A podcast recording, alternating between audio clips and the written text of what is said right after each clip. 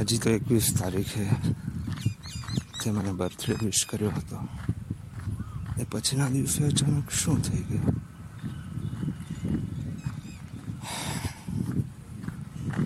કેવી ફિલિંગ આવે છે, ખબર છે? યુઝ એન્ડ થ્રો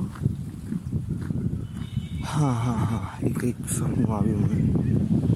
કેવું, ખબર છે?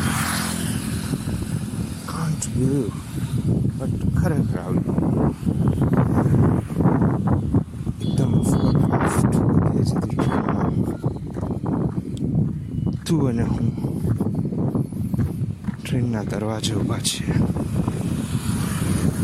મધ્યરાત્રિ છે. કાળું કાળું આકાશ. સુસવાટા મારતું પવન. તું અને હું હું અને તું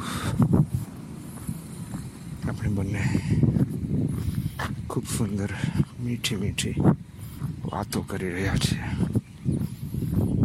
આટલી સુંદર વાતો મને એવું થાય છે કે બસ આ વાતોનો કોઈ અંત ન હોય આ સફરનો કોઈ અંત ન હોય આ રાતનો કોઈ અંત ન હોય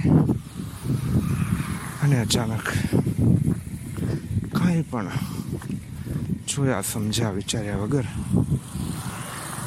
તું મને ધક્કો મારી દે છે. ધક્કો એવો લાગે છે મને. બટ એ સેકન્ડે મારો હાથ ટ્રેનની ગ્રીલ પર હોય છે અને ગ્રીલ પકડાઈ જાય છે. ઓકે ગ્રીલ પકડેલી હતી તો એ પોસિબલ હતું કે હું ગ્રીલ ખેંચી અને પાછો ઉપર આવી જાઉં. પરંતુ નહીં, એ મને મંજૂર નહોતું. મેં તને પૂછ્યું કે આવું શા માટે? શા માટે તું મને આમ ડમ્પ કરે છો? શું કામ? તારી પાસે કોઈ જવાબ નથી. તું જવાબ આપતી પણ નથી મને. અને બસ એટલું જ કહે છે કે મને નથી ખબર. ત્યારે હું કહું છું. કે તે મને મારી જિંદગીની આજ સુધીની સૌથી અમૂલ્ય ગિફ્ટ આપી છે. અને છે મોત. એટલું જ બોલતા હું મારો હાથ છોડી દઉં છું. એક જબરજસ્ત ધડામ નો અવાજ આવે છે. કે જે પવનના ફૂફવાટામાં ફેલાઈ જાય છે. અને બે સેકન્ડ પછી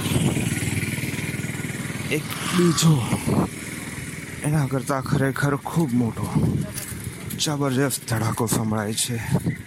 તને સાચું કહું? મારા મોતના અવાજથી પણ હું જાગતો નથી.